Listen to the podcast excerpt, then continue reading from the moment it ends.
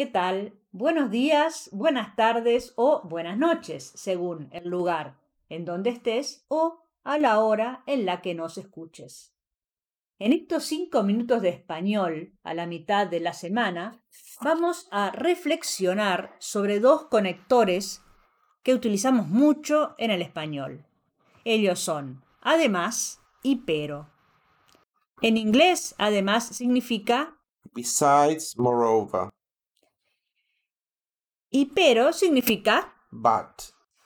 pero ¿qué son los conectores? Son palabras o grupos de palabras que sirven para unir ideas, expresando claramente el modo en el que se relacionan entre sí. ¿Cuál es su función? Como su nombre lo indica, sirven para conectar distintas partes del texto, ya sean palabras, frases o incluso párrafos completos. Entonces, un buen uso de los conectores da mayor coherencia al texto. Sí, de esta manera ayudan a interpretarlo. So, what are connectors? They are words or group of words that serve to link ideas by clearly expressing how they are related to each other. What is their function? As their name indicates, they are used to connect different parts of the text, whether they are words, sentences, or even complete paragraphs. Podemos usar conectores en textos escritos, así como también en expresiones orales. Hay muchos tipos de conectores. Hoy solo vamos a reflexionar sobre los conectores de suma, que son aquellos que permiten añadir información, seguir hablando sobre un tema o presentar elementos adicionales. Por ejemplo, y, además, también. And besides, too. Y los de oposición que introducen ideas opuestas o contradictorias. Expresan diferentes relaciones de contraste entre enunciados.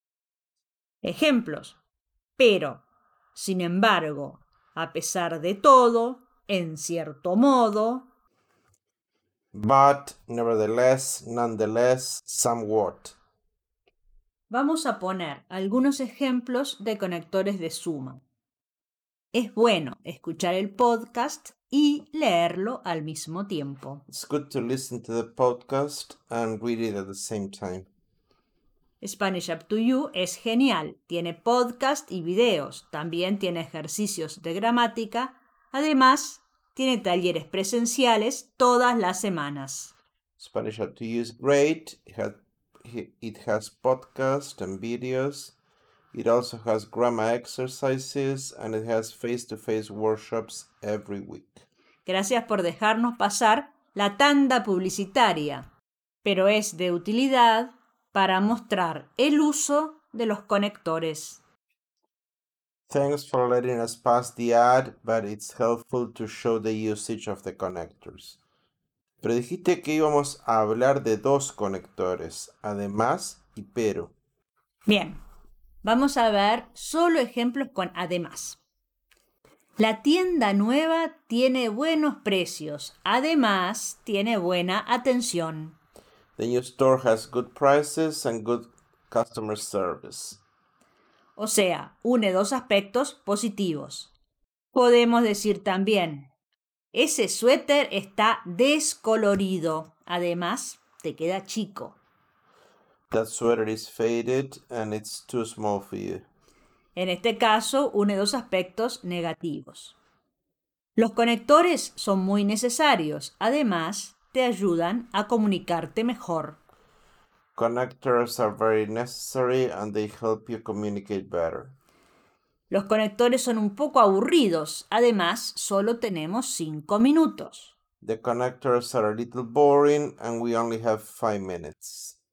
¿Y qué pasa con pero? Es muy im- importante decir pero con una sola R, pues si tiene dos R es perro.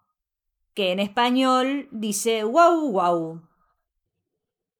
Pero es but y perro es dog.